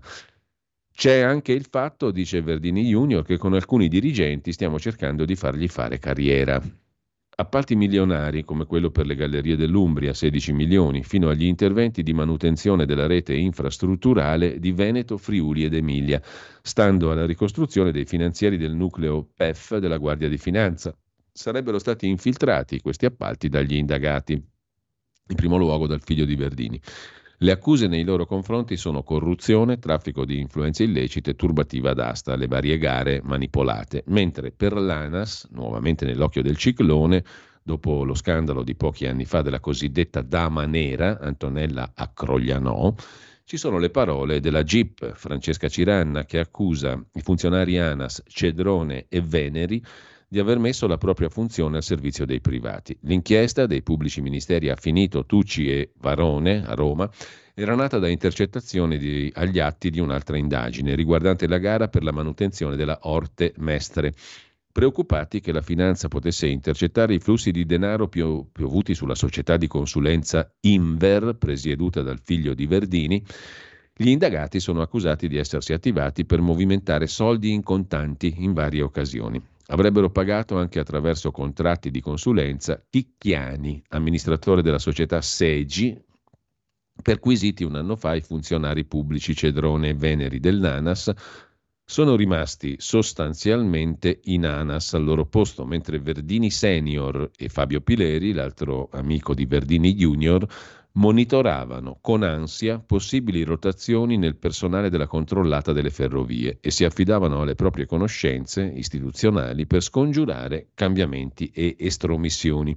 I funzionari ANAS, Cedrone e Veneri, erano preziosi sia l'uno che l'altro. Di quando in quando si rivelavano però pasticcioni, scambiando chiavette sulle quali c'erano informazioni riservate su gare d'appalto e avvicinando commissari di gare d'appalto. Eppure l'uno e l'altro erano in grado di produrre risultati, come scrive il GIP. Già nell'ottobre del 21 Fabio Pileri e Tommaso Verdini, due soci della Inver, anzi Tommaso è il presidente di questa società di consulenza indagata, dunque Pileri e Verdini, grazie alle informazioni e ai documenti riservati ricevuti dai funzionari ANAS, Veneri e Cedrone, si trovano nelle condizioni di porre gli imprenditori, committenti clienti della Inver, in posizione di vantaggio rispetto ad altri potenziali concorrenti per le gare ANAS, in attesa ancora di pubblicazione. Insomma, il Verdini Junior e il suo socio sapevano dall'ANAS prima e quindi favorivano gli imprenditori ricavandone tangenti. Alcune chiavette con i dettagli degli appalti che dovevano essere assegnati attraverso le gare sono state trovate nella disponibilità di Verdini Junior, a riprova, secondo il GIP, del trattamento privilegiato che riceveva dai funzionari. In questo carosello di appalti e affidamenti, tra affari concertati nella centrale Piazza Mazzini o alla stazione Termini, il sottosegretario della Lega Freni viene contattato per farsi garantire la continuità degli incarichi ai funzionari amici nell'ANAS. A lui si rivolge l'indaffaratissimo Pileri per garantire stabilità ai suoi amici imprenditori. Interpellato sulla vicenda, il sottosegretario Freni dice sono completamente estraneo all'inchiesta, non essendo indagato. Ho visto alcune di queste persone qualche volta, altro non so neppure chi siano, altre non so neppure chi siano. In ogni caso nessuno mi ha mai formulato richieste inopportune. Il consulente al telefono dice c'è un accordo con la Lega, gli abbiamo dato i nomi. Così scrivono ancora, eh, scrive anzi Ilaria Sacchettoni sul Corriere della Sera. L'importante è che si tengano lì i marescialli a presiedere il fortino, dice Fabio Pileri, che è il socio della Inver SRL, socio dei Verdini, cioè di Denis e del giovane Tommaso. Ma chi sono i marescialli a presiedere il fortino? Sono loro i veri motori di questa storia di possibile corruzione, cioè sono i funzionari pubblici ben disposti verso i privati, come Luca Cedrone, Paolo Veneri, Domenico Petruzzelli. Più esplicito ancora, in un'altra intercettazione, il Pileri dice a me non me ne frega un cazzo di avere rapporti con questi dirigenti, tanto le gare le vinco con i marescialli, non le vinco con loro. Di gare si parla in tutta la documentazione accumulata dalla Guardia di Finanza, appalti per la manutenzione delle gallerie dell'Umbria, per la viabilità della Sardegna, per la Roma Latina, per le infrastrutture del Friuli Venezia Giulia, dell'Emilia Romagna e altre ancora. Tutto ruota intorno a Denis Verdini. Emerge infatti, scrivono i magistrati, che Denis Verdini è socio, di fatto, della Inver e percepisce in nero parte delle somme introitate dalla Inver, presieduta dal figlio Tommaso Verdini. Decide la strategia della Inver sul versante privatistico e su quello pubblicistico è colui che in virtù del suo peso politico e dei rapporti col sottosegretario Freni, leghista, amico del ministro delle infrastrutture Matteo Salvini, legato sentimentalmente alla figlia di Verdini Francesca, e con il dottor Bruno che incontra presso l'abitazione o il ristorante del figlio Tommaso, ebbene è Denis che assicura sponde o appoggi istituzionali tali da consentirgli, direttamente o tramite il figlio Tommaso e il socio Fabio Pileri, di promettere e garantire ai vari funzionari pubblici dell'ANAS, Cedrone, Veneri o Petruzzelli, avanzamenti di carriera in ANAS o ricollocamento in posizioni lavorative di rilievo. Cioè questi funzionari corrotti che giravano ai Verdini le notizie per far vincere i loro amici imprenditori in cambio di tangenti, a loro volta ne beneficiavano per avanzamenti di carriera. Questa è la ricostruzione degli inquirenti. Subalterno, ma apparentemente motivato, il figlio Tommaso, che di quando in quando si preoccupa magari per la frase buttata lì da un avvocato amico che lo invita a eliminare documenti compromettenti. Questa è più è oltre il border, cioè il confine, dice il Tommaso Verdini. Guarda come gestirli. Questa cosa qui è un po' borderline. Fondamentale allora la collocazione di persone leali all'interno della società appaltatrice. Imprenditori e consulenti appaiono in affanno per assicurarsi i servigi di questo o quel funzionario, come emerge nella conversazione tra Pileri e un imprenditore che parla di un accordo con la Lega. Quando si è fatta la lista, d'accordo con Massimo, quando nel CDA è passato con loro e gli ha dato una mano quello della Lega, Lui ha fatto un accordo con quelli della Lega di futura collaborazione con Matteo e con noi tramite Freni, un rapporto di intermediazione. Ci ha chiesto una lista di persone interne a quel gruppo da aiutare e noi gli abbiamo messo un po' di persone che ci hanno dato i nostri. In qualche caso, conclude il Corriere della Sera, i soci della Inver, presieduta dal figlio di Verdini, si lasciano andare ad affermazioni esplicite e rischiose. Pileri a un certo punto commenta Bisogna tirar fuori Tommaso da questa cosa, mi devo accollare tutto quanto io, non ci stanno cazzi, che tengono, se no portano dentro tutti e due. Questa è corruzione in cambio di posti dice l'intercettato Pileri, che è socio dei Verdini. Se i marescialli sono lì a garantire il business, altri personaggi vengono reclutati per il sistema. Ieri sono stato a cena con Tommaso, spiega il molto loquace Pileri intercettato. C'era Federico Freni, che è sottosegretario al Ministero dell'Economia. Siamo stati a cena con un napoletano neo arrivato in ANAS. Abbiamo parlato molto, ci ha dato molte indicazioni. I funzionari pubblici portano acqua al mulino dei privati, forniscono chiavette USB con informazioni utili, oppure avvicinano i componenti delle commissioni che decidono la gara d'appalto. No, gli ho dato le chiavette coi disciplinari prima che venissero pubblicati, esordisce Pileri con un imprenditore che si informa. I soldi, motore di una serie di iniziative, sono anche la preoccupazione del gruppo. Pagare tangenti, dicono, è rischioso. Allora Pileri esamina il metodo della sponsorizzazione. Oppure fai, dovresti fare, la promozione sportiva di qualcosa, ma anche in questo caso gli interlocutori, cioè la finanza, sono consapevoli che si tratta di fittizia fatturazione falsa, penale, ma alla fine si sceglie di puntare sulle consulenze. Questa è la parola chiave. Quando in un bilancio vedete la parola consulenze e quando le consulenze ammontano a cifre rilevanti, c'è qualcosa che è degno di essere approfondito, anche se ormai soltanto i cucù usano consulenze nei bilanci per stornare fondi vari o per farli arrivare ad altra destinazione o per celare altre cose. Consulenze è la parola magica. Si sceglie di puntare anche da parte di questa cricca presunta tale, secondo gli inquirenti, sulle consulenze. Sul fatto quotidiano, naturalmente, il biscotto entra tutto nel caffè latte. Il socio di Verdini Junior ammette è corruzione, ma lo coprirò io. Tommaso Verdini, scrivono Marco Lillo e Valeria Pacelli. Tommaso Verdini è il figlio del più noto Denis, è cognato di Matteo Salvini perché è il fratello della fidanzata di Salvini, è destinatario di un'ordinanza che gli impone gli arresti domiciliari. La misura è stata chiesta a luglio del 2023 e accordata adesso il 20 dicembre. Tommaso Verdini era in vacanza in Svizzera e è rientrato per la notifica dell'atto corruzione turbativa d'asta ai reati contestati. Con Verdini Junior quattro ai domiciliari. Fabio Pileri, quello loquace di cui abbiamo sentito prima le parole, socio di minoranza nella Inver, la società presieduta da Tommaso Verdini, e gli imprenditori veneziano Chicchiani e Ciccotto. Interdittiva per 12 mesi dal pubblico ufficio per Veneri e Cedrone che erano dirigente funzionario direzione appalti acquisti dell'ANAS.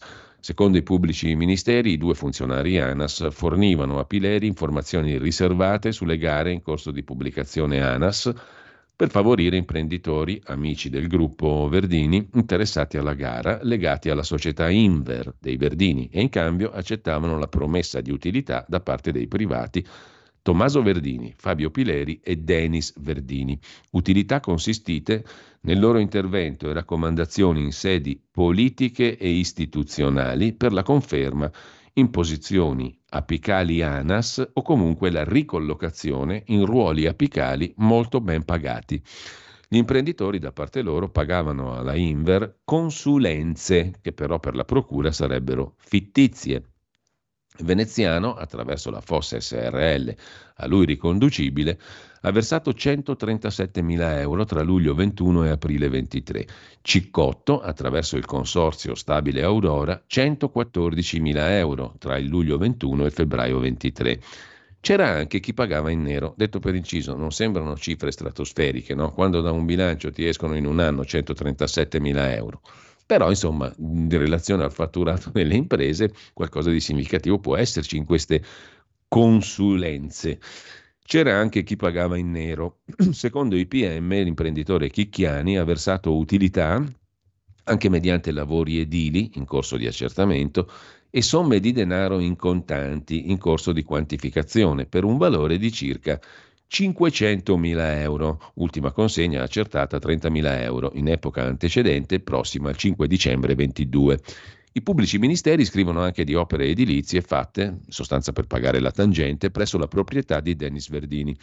Tra gli indagati anche Domenico Petruzzelli, responsabile presso la sede centrale di ANAS della struttura assetti infrastrutturali Rete, che per i pubblici ministeri indebitamente riceveva da Tommaso e Denis Verdini e da Fabio Pileri utilità consistite nel loro intervento in sedi politiche e istituzionali per la conferma in posizioni dirigenziali ANAS o in ruoli apicali in autostrade del Lazio o comunque la ricollocazione in ruoli di vertice ben remunerati in società private o organismi di diritto pubblico. Era stato il fatto a rivelare a settembre scorso gli incontri del sottosegretario leghista Freni con Dennis Verdini, incontri che avvenivano in un momento in cui l'ex senatore Verdini stava scontando i domiciliari dopo la condanna per bancarotta. Adesso nell'ordinanza i magistrati mettono nero su bianco che il sottosegretario Freni rappresentava uno dei rapporti privilegiati che Verdini e l'altro faccendiere Pileri utilizzavano. Nell'ordinanza, ad esempio, si fa riferimento a una conversazione del Pileri, nel corso della quale conferma la presenza alla cena del 30 novembre al Pastation di Tommaso Verdini tra Massimo Simonini e Freni, il quale si è messo subito a disposizione il sottosegretario Freni. Questo però lo dice il Pileri. Il 9 novembre del 21 è sempre Pileri che cita Freni, stavolta con Petruzzelli. Parlando di nomine ai vertici ANAS, Pileri dice i segnali sono tutti positivi. Il Ministero dell'Economia adesso sono stati fortunati, è entrato un amico, Freni, è a conoscenza di tutto. Si è ritrovato con Franco che gli parlava di Anas e non era informatissimo e Freni gli ha detto stai al tavolo con noi, altrimenti lui non avrebbe la delega. Lui ha altre deleghe, però insomma sta al Ministero dell'Economia e quindi Freni, sentito a settembre scorso dal Fatto Quotidiano, aveva detto di non ricordare Petruzzelli e di non essersi mai interessato di nomine. Tommaso Verdini, in una conversazione intercettata in ambientale il 13 aprile 22, commentando le prospettive di carriere dei loro referenti in ANAS, dice i ragazzi aiutano la situazione ai clienti anche perché alcune cose sono delicate, ci dobbiamo raccontare anche cose più delicate, eh? c'è anche il fatto che con alcuni dirigenti stiamo cercando di dargli una mano a fare carriere e aggiunge un dirigente è evidente che ci tratta il cliente meglio perché sa che noi possiamo dargli una mano. A proposito di nomine, secondo i PM sarebbe stata stilata una lista. Nel maggio 22 Denis Verdini col figlio Tommaso e Fabio Pileri predispone una lista di nomi per l'ANAS recapitata a Massimo Bruno.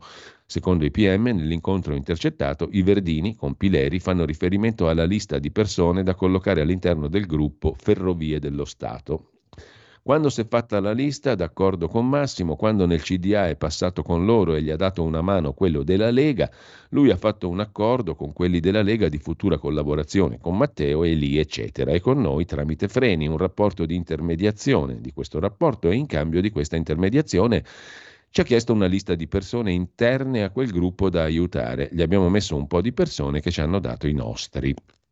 I pubblici ministeri citano anche una precedente conversazione del dicembre del 21. Pileri, grazie al peso di Verdini, è in grado dunque di segnalare al nuovo management ANAS Ferrovie dello Stato e al sottosegretario al Ministero dell'Economia Freni l'elenco di soggetti affidabili, insomma una lista dei buoni e dei cattivi.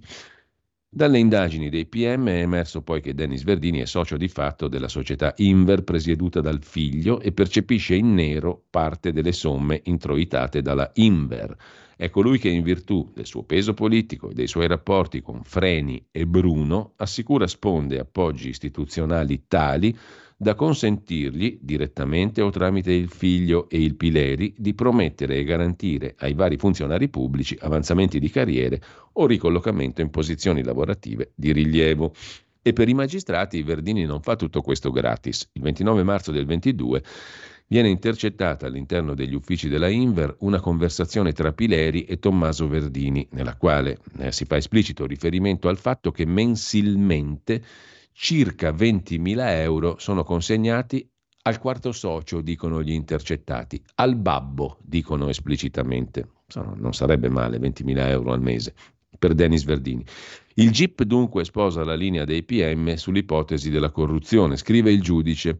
Le frasi proferite da Pileria, un interlocutore sconosciuto all'indomani della perquisizione della Guardia di Finanza 11 luglio 22 sono emblematiche. Dice il Pileri, secondo me la posizione mia è la peggiore di tutti. Bisogna prepararsi, bisogna tirar fuori Tommaso Verdini da sta cosa e per tirarlo fuori, però non comando io, mi devo accollare tutto quanto io, non ci stanno cazzi che tengono, se no portano dentro tutti e due. L'impianto è molto chiaro, io facevo certe cose, questa è corruzione in cambio di posti, dice quel personaggio lì, insomma.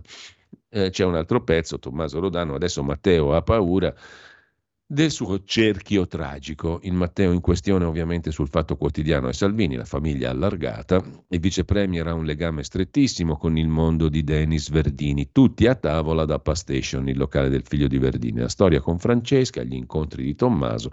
Anche Palazzo Chigi teme l'indagine sul suocero, scrive il fatto. Sul giornale poi vedremo come viene messa la cosa, giusto per fare un ultimo giro di opinioni, intanto però sono le nove Facciamo una piccola pausa e nel frattempo, sempre col calendario in mano, andiamo ad ascoltare Clyde McCoy, trombettista jazz americano, il 29 dicembre del 1903 nasceva ad Ashland nel Kentucky, è stato anche leader di varie band musicali e ehm, cofondatore di Downbeat, un magazine divenuto celebre nella musica jazz americana. La tua radio è ascoltabile anche con la televisione in digitale. Sul telecomando della televisione digitale o del tuo ricevitore digitale puoi scegliere se vedere la TV o ascoltare la radio. Risintonizza i canali radio e troverai anche Radio Libertà, canale 252.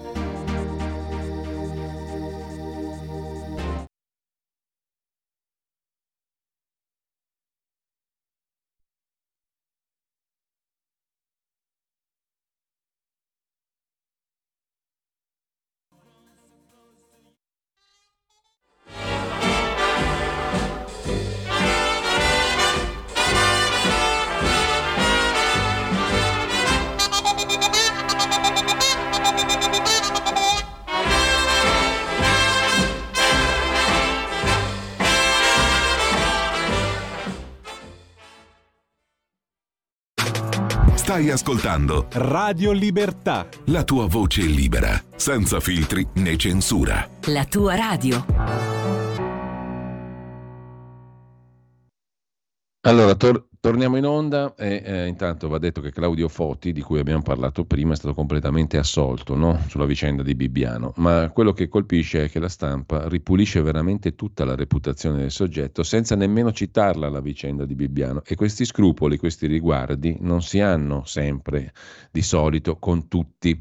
Con Claudio Foti sì, mm, sarà meritevole lui particolarmente di queste attenzioni e di questa, come dire, mh, mm, solerzia della stampa a cancellare ciò che è già stato cancellato anche dal punto di vista giudiziario, peraltro, però non lo si cita nemmeno il discorso di Bibbiano in relazione allo psicologo Foti. Benissimo, eh, è giusto farlo, è stato assolto completamente, però mh, mm, l'omissione com- implica, diciamo così, un particolare riguardo che non è usato verso tutti.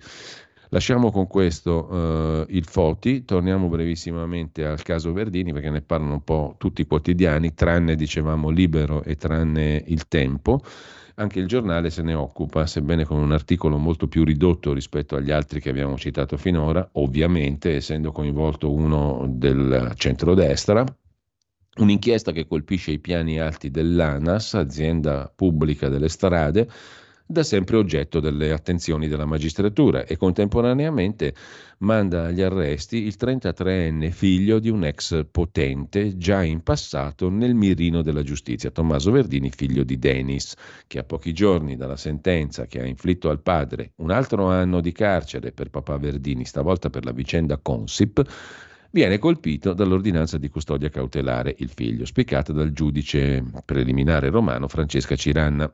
Verdini Junior è accusato col padre di corruzione turbativa d'asta per attività della Inver, società di consulenza di famiglia. Secondo il GIP, i due Verdini avrebbero comprato i favori di dirigenti ANAS promettendo in cambio l'intervento in sedi politico-istituzionali per riconferma in posizioni apicali o ricollocazione in ruoli ben remunerati in società pubbliche. Secondo la ricostruzione degli inquirenti, in cambio delle pressioni promesse dai due Verdini, i due manager avrebbero truccato le gare d'appalto a cui erano interessati imprenditori clienti della società dei Verdini. Tra gli, tra gli indagati compare anche Domenico Petruzzelli, responsabile centrale infrastrutture ANAS, indagato l'ex amministratore delegato ANAS Massimo Simonini, attualmente commissario straordinario del governo per il completamento della statale Ionica. Nella richiesta di custodia cautelare si afferma che nelle intercettazioni viene citato il sottosegretario leghista Freni come aggancio della Inver, ma non risulta che Freni sia indagato. L'inchiesta si focalizza sul passaggio dalla vecchia alla nuova dirigenza ANAS, dopo il passaggio dell'azienda sotto il controllo di Ferrovie dello Stato. Le intercettazioni telefoniche ambientali documenterebbero le richieste di ricompensa che i manager dell'ANAS avrebbero rivolto alla società dei Verdini. Quello che chiedono non è cose semplici, dicono gli intercettati, la promozione e la sistemazione. Il figlio di Verdini avrebbe confermato di poter fornire ai manager l'aiuto richiesto ai manager pubblici dell'ANAS. In una conversazione, parlando di Petruzzelli, dice Caro Domenico, mi hai chiesto di proteggerti nonostante le indagini. Si è parlato noi, li abbiamo convinti che sei una persona seria, addirittura al punto che potresti essere il futuro dell'ANAS. Massimo Bruno sa che ti deve proteggere. Il sottosegretario all'economia, il leghista Freni, sa che ti deve proteggere. Secondo l'ordinanza le promesse hanno dato frutti, sia Cedrone che Veneri, i due funzionari ANAS, non solo sono stati confermati negli incarichi, ma hanno avuto incarichi nuovi e ulteriori. Gli indagati hanno agito con spregiudicatezza, i fatti sono gravi, il pericolo di reiterazione del reato c'è, anche perché secondo il giudice Neanche le perquisizioni di qualche mese fa avrebbero convinto il gruppo a cessare le attività. Così la mette il giornale. Anche Repubblica, naturalmente, anzi Repubblica ci apre la prima pagina, la rete dei Verdini, relazioni anche nel governo, arrestato il figlio Tommaso, il sottosegretario leghista Freni, incassati 500 mila euro dai costruttori, l'intercettazione, ora che Salvini si è insediato, tornano a cercarci affari, parenti eccellenti, storia di una famiglia a braccetto col potere, scrive ancora Repubblica. E con questo lasciamo Repubblica, c'è anche un altro articolo, notizie sulle gare in cambio di favori, così funzionava il sistema Verdini, il meccanismo è basato su una triangolazione che permette a tutti di ricavare qualcosa, la lista dei funzionari buoni da promuovere all'ANAS, quella dei cattivi non disponibili alle segnalazioni. Il sottosegretario Freni avvicinato nega qualsiasi coinvolgimento e si dice del tutto estraneo. Mentre sulla verità Fabio Amendolara si occupa della questione che viene riassunta in questi termini: appalti e spintarelle, arrestato Verdini Junior, indagato papà. Papà Dennis ai domiciliari, il figlio il socio tra imprenditori. Il GIP parla di un forte sistema corruttivo con indagati particolarmente spregiudicati. È molto lunga e molto ricca, come al solito, la cronaca di Fabio Amendolara su tutta questa vicenda e si conclude con il nome di Salvini. Petruzzelli, uno degli indagati con i magistrati, ha definito Pileri e Verdini lobbisti, poi ha minimizzato, dice che lo avevano messo in contatto anche col sottosegretario Freni, il quale non risulta indagato, non avendo i magistrati trovato prove di un suo intervento illecito. Il suo nome era già stato collegato ai Verdini nei mesi scorsi. Dalle indagini era emerso che Denis era evaso dai domiciliari proprio per incontrare il sottosegretario leghista Freni il politico aveva ammesso gli incontri. A casa di Tommaso Verdini ci sono andato mille volte, dice Freni, è un palazzo dove peraltro utilizzavamo saltuariamente un appuntamento per incontri di partito anche con Matteo Salvini, dice il sottosegretario Freni. Lasciamo però il capitolo Verdini, perché a proposito di Salvini, Salvini contro tutti, titola la stampa che ci dà l'idea di uno scontro in Consiglio dei Ministri sull'Ottito, sui balneari e Salvini che dice queste sono misure immorali. Il leader della Lega attacca Tajani e il ministro dello sport. A Bodi, Mantovano ha fermato la norma sui soldi ai partiti, il ministro dell'economia Giorgetti dice nessun prolungamento la minoranza azzurra parla di una mancia. Insomma, secondo la stampa c'è stata tensione ieri nella riunione a Palazzo Chigi tra Forza Italia, Fazzolari, un Salvini ruggente contro l'immoralità degli altri, poi alla fine è venuto fuori invece un accordo, quindi questo è un pezzo di colore anche divertente se vogliamo. La stampa dà poi ampio rilievo, in primissimo piano, pagina 6, alle parole del presidente della Camera, un altro leghista, Lorenzo Fontana, Ora la Lega non si isoli in Europa, il generale Vannacci non mi piace, dice il presidente Fontana. Dopo il voto si possono rivedere le alleanze nell'Unione Europea. Concesso il giurì d'onore sulla questione del MES a Giuseppe Conte. Dopo le parole della leader di Fratelli d'Italia. Le europee sono sempre più vicine, la Lega non può permettersi di passare altri cinque anni a Bruxelles da emarginata. Questo è il messaggio inviato ai vertici del partito dal Presidente della Camera, Lorenzo Fontana, in occasione dei tradizionali saluti di fine anno con la stampa parlamentare. Poi lo ascolteremo uh, al, alla fine diciamo, uh, della rassegna stampa alle 9.30, ma andiamo in onda l'incontro eh, del presidente Lorenzo Fontana con la stampa parlamentare proprio ieri. La Lega deve essere parte del cambiamento a Bruxelles, ha detto Fontana, entrare pienamente nelle decisioni sulla prossima presidenza della Commissione europea e sul futuro presidente del Parlamento europeo. L'invito a Matteo Salvini a mettersi in gioco perché tenere i voti in congelatore funziona poco, dice Fontana. Uno scoglio da superare resta il veto posto dal Partito Popolare Europeo sugli alleati di Matteo Salvini, a partire da Marine Le Pen e dai tedeschi dell'AfD. I popolari non ne vogliono sapere di un'intesa con l'intero gruppo dei sovranisti di identità e democrazia, ma lasciano la porta aperta alla Lega se volesse sganciarsi dai suoi ingombranti alleati. È in questa direzione che sembra spingere anche il presidente della Camera Fontana quando ricorda che non ci sono veti nei confronti della Lega. Per quanto riguarda poi la questione del generale eh, Vannacci, tra i fedelissimi di Salvini c'è chi come il vice segretario Andrea Crippa sostiene che Vannacci parla come un leghista e si mostra pronto ad accogliere una candidatura del generale alle europee. Il presidente della Camera risponde che no, non condivido quelle frasi di Vannacci e non ho letto il suo libro, anche se quello sulle candidature è un discorso che faranno i vertici della Lega. Così sulla stampa Lorenzo Fontana, presidente della Camera. Tornando invece alle cose pratiche, c'è una bella lettera della signora Sabrina da Novara, pagina delle lettere del Corriere della Sera di oggi, pagina 29, taglio basso, così non rompe i coglioni a nessuno. La lettera è questa. Mio padre, in pensione, anche se col sorriso sulle labbra, paga oggi lo scotto di anni passati a lavorare in fabbrica e dell'età che avanza. Quando lavorava era abituato a presentarsi in fabbrica anche un'ora prima dell'inizio del turno per anticipare il cambio al collega precedente. Oggi si trova a dover aspettare 10 o 12 mesi per una visita in una struttura pubblica, ma questa volta ha male alle mani, non vuole aspettare e decide di rivolgersi a una nota clinica privata eh, di Novara, dove, finiti i turni in ospedale, collabora un medico qualificato. 180 euro e nel giro di pochi giorni viene fatta la visita, viene diagnosticata la sindrome delle dita a scatto, effettuata una puntura di cortisone per alleviare il dolore e riattivare la mobilità della mano. Però il medico evidenzia la necessità di un intervento chirurgico. L'intervento deve essere effettuato presso l'ospedale pubblico.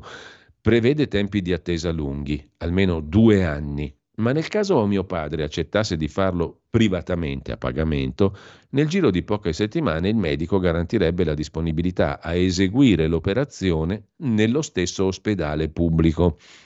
Mio padre chiede chiarimenti, scrive la signora Sabrina da Novara, ma il medico si dimostra indispettito e offeso dal non vedere accolta la possibilità di saltare la coda pagando l'intervento, come se non venisse riconosciuta la propria professionalità, il proprio lavoro. La visita dura 15 minuti, finisce con un invito a uscire per lasciare spazio al paziente successivo. Mio padre torna a casa sconcertato. Perché una persona che per anni ha pagato le tasse e tuttora da pensionato le paga per sostenere i servizi pubblici, proprio quando ne ha bisogno deve pagare ulteriori cifre per poterne usufruire? Fine della lettera. Eh, prendete nota. Destra, sinistra, centro, 5 stelle, senza stelle, troppe stelle, eh, troppe stalle, eccetera, eccetera, ehm, tutti quanti prendete nota, prendete nota, tanto non ve ne frega niente, perché le cose sono continuamente uguali a se stesse. Ottimo e abbondante. Parliamo d'altro che è meglio. Il 2024 prevede eh, Fabio Stefanini, Fabio Stefanini non è un, un, passante, ma è uno che si intende di energia, ha lavorato in Eni, ma anche in Amazon e Uber. Ora si occupa di eh, elettricità presso la società Otovo.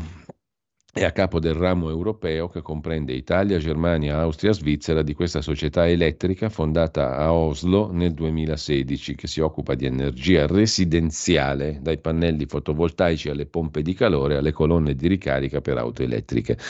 Ebbene, eh, il, eh, Fabio Stefanini, il capo delle attività europee sostanzialmente della Otovo, prevede che nel 2024 il costo dell'energia salirà, ci sarà un rincaro di oltre il 20% in Europa, crescerà la cosiddetta povertà energetica, cioè gente che non riesce a pagare la bolletta, freni alla diffusione dei pannelli solari residenziali, L'obiettivo è trasformare le case in hub energetici. Significa che gli edifici residenziali possono non essere più solo consumatori passivi di energia, ma diventare attivi integrando fonte rinnovabile, stoccaggio, tecnologie. Su questo lavorano i privati, non certamente il meraviglioso Stato.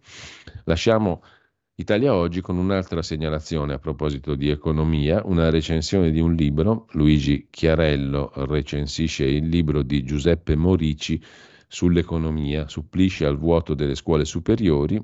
L'economia è studiata malissimo a scuola, ma può essere spiegata facilmente anche ai giovani. Lo dimostra questo libro edito da Feltrinelli, sottolinea sottolinea eh, Luigi Chiarello su Italia Oggi. Non solo soldi, parole e storie per capire L'economia, edito da Feltrinelli, scritto da Giuseppe Morigi, che è stato manager nella vita. Andiamo rapidi perché il tempo vola, sono già le 9.17, sempre su Italia Oggi vi segnalo un articolo di Filippo Merli che ci racconta che per la Sicilia il 2023 è stato un anno da ricordare, l'anno della ripresa economica. In agosto la Sicilia è cresciuta più della Francia e della Germania, peccato che non sia né la Francia né la Germania. A Milano invece si è chiuso un anno d'oro per il turismo. Da gennaio a ottobre quasi 16 milioni di visitatori in Lombardia. Sono stati superati i 50 milioni di pernottamenti nelle strutture ricettive, 7 milioni in più del 19. Una stagione invernale strepitosa, boom di prenotazioni per Capodanno, tutto esaurito in Valtellina. Tornano gli stranieri e record anche per il capoluogo Milano. L'assessore regionale Mazzali dice ora bisogna valorizzare il Lombardia Style. Cosa sarà mai il Lombardia Style? E il turismo esperienziale. Cosa sarà mai il turismo esperienziale? L'assessore comunale Riva osserva la città è sempre più attrattiva, ma è importante governare i flussi. Eh, godiamo dei turisti e di quelli che vengono a Magna Carbonara a Milano, che è il massimo, ma c'è anche quello, ovviamente è diventato tutto un magna magna, tanto per essere all'antica. Nel frattempo, cosa c'è ancora da segnalare? C'è da segnalare che il dicembre è stato nero per gli ucraini. I russi sono avanzati non poco e l'ammissione della stessa Ucraina. L'Armata Rossa è avanzata su sette fronti, racconta il giornale, ma le parole sono del portavoce dell'esercito ucraino. Dal Donetsk a Luhansk la Russia avanza, l'Ucraina è messa male. Roberto Giardina, come sempre divertente, utile da leggere su Italia Oggi a pagina 13, dalla Germania, da Berlino, ci racconta di come anche la burocrazia tedesca sia disperante. L'anno scorso è costata oltre 6 miliardi di euro per rispettare regole superflue. Le norme non sono solo complicate, ma anche incomprensibili, scrive Giardina.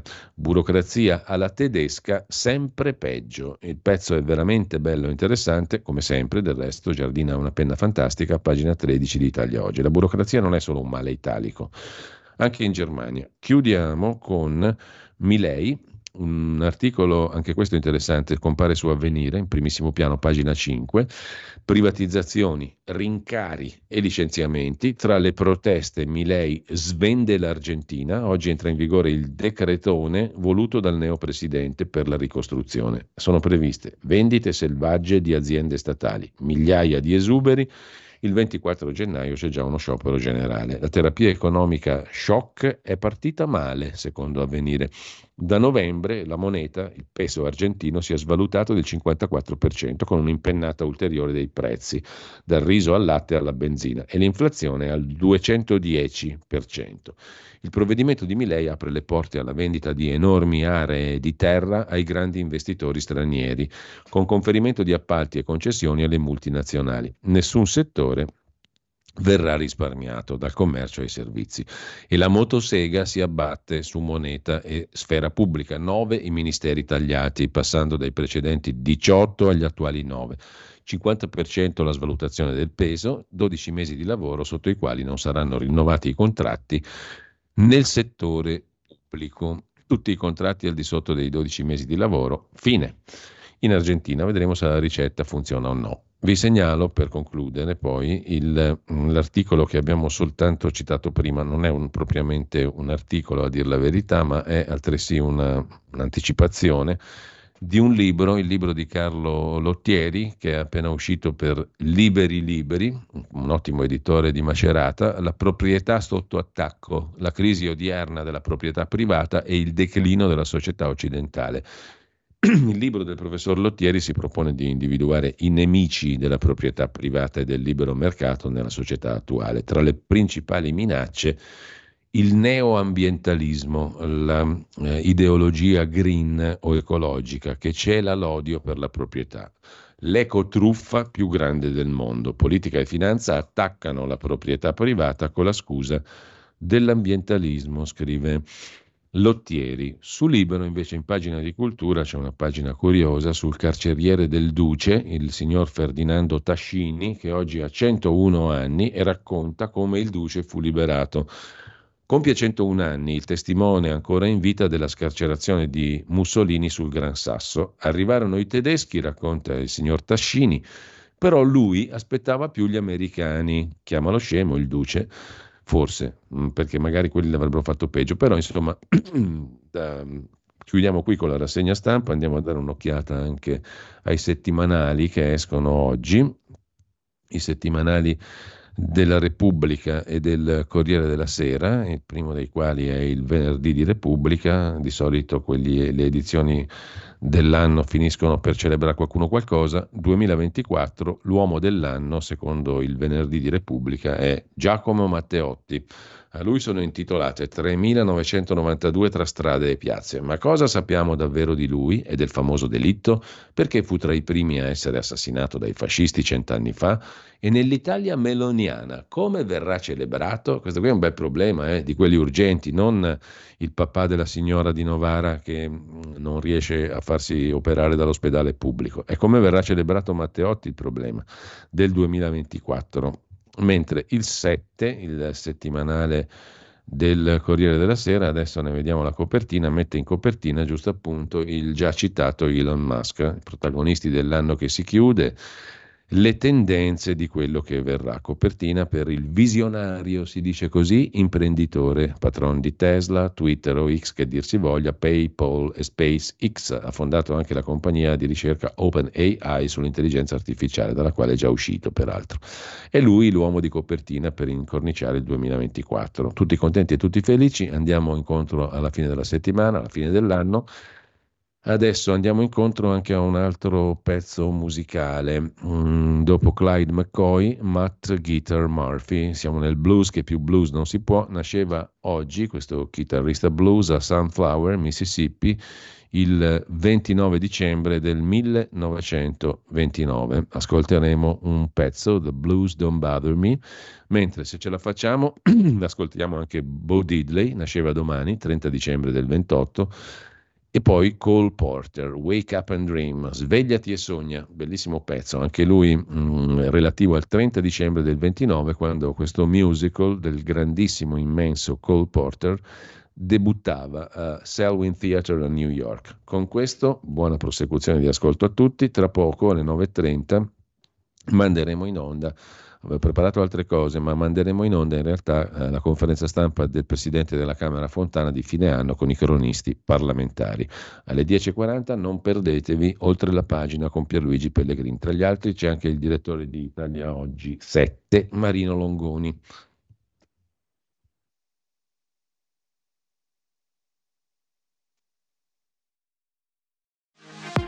Per la tua pubblicità visita il sito radiolibertà.net.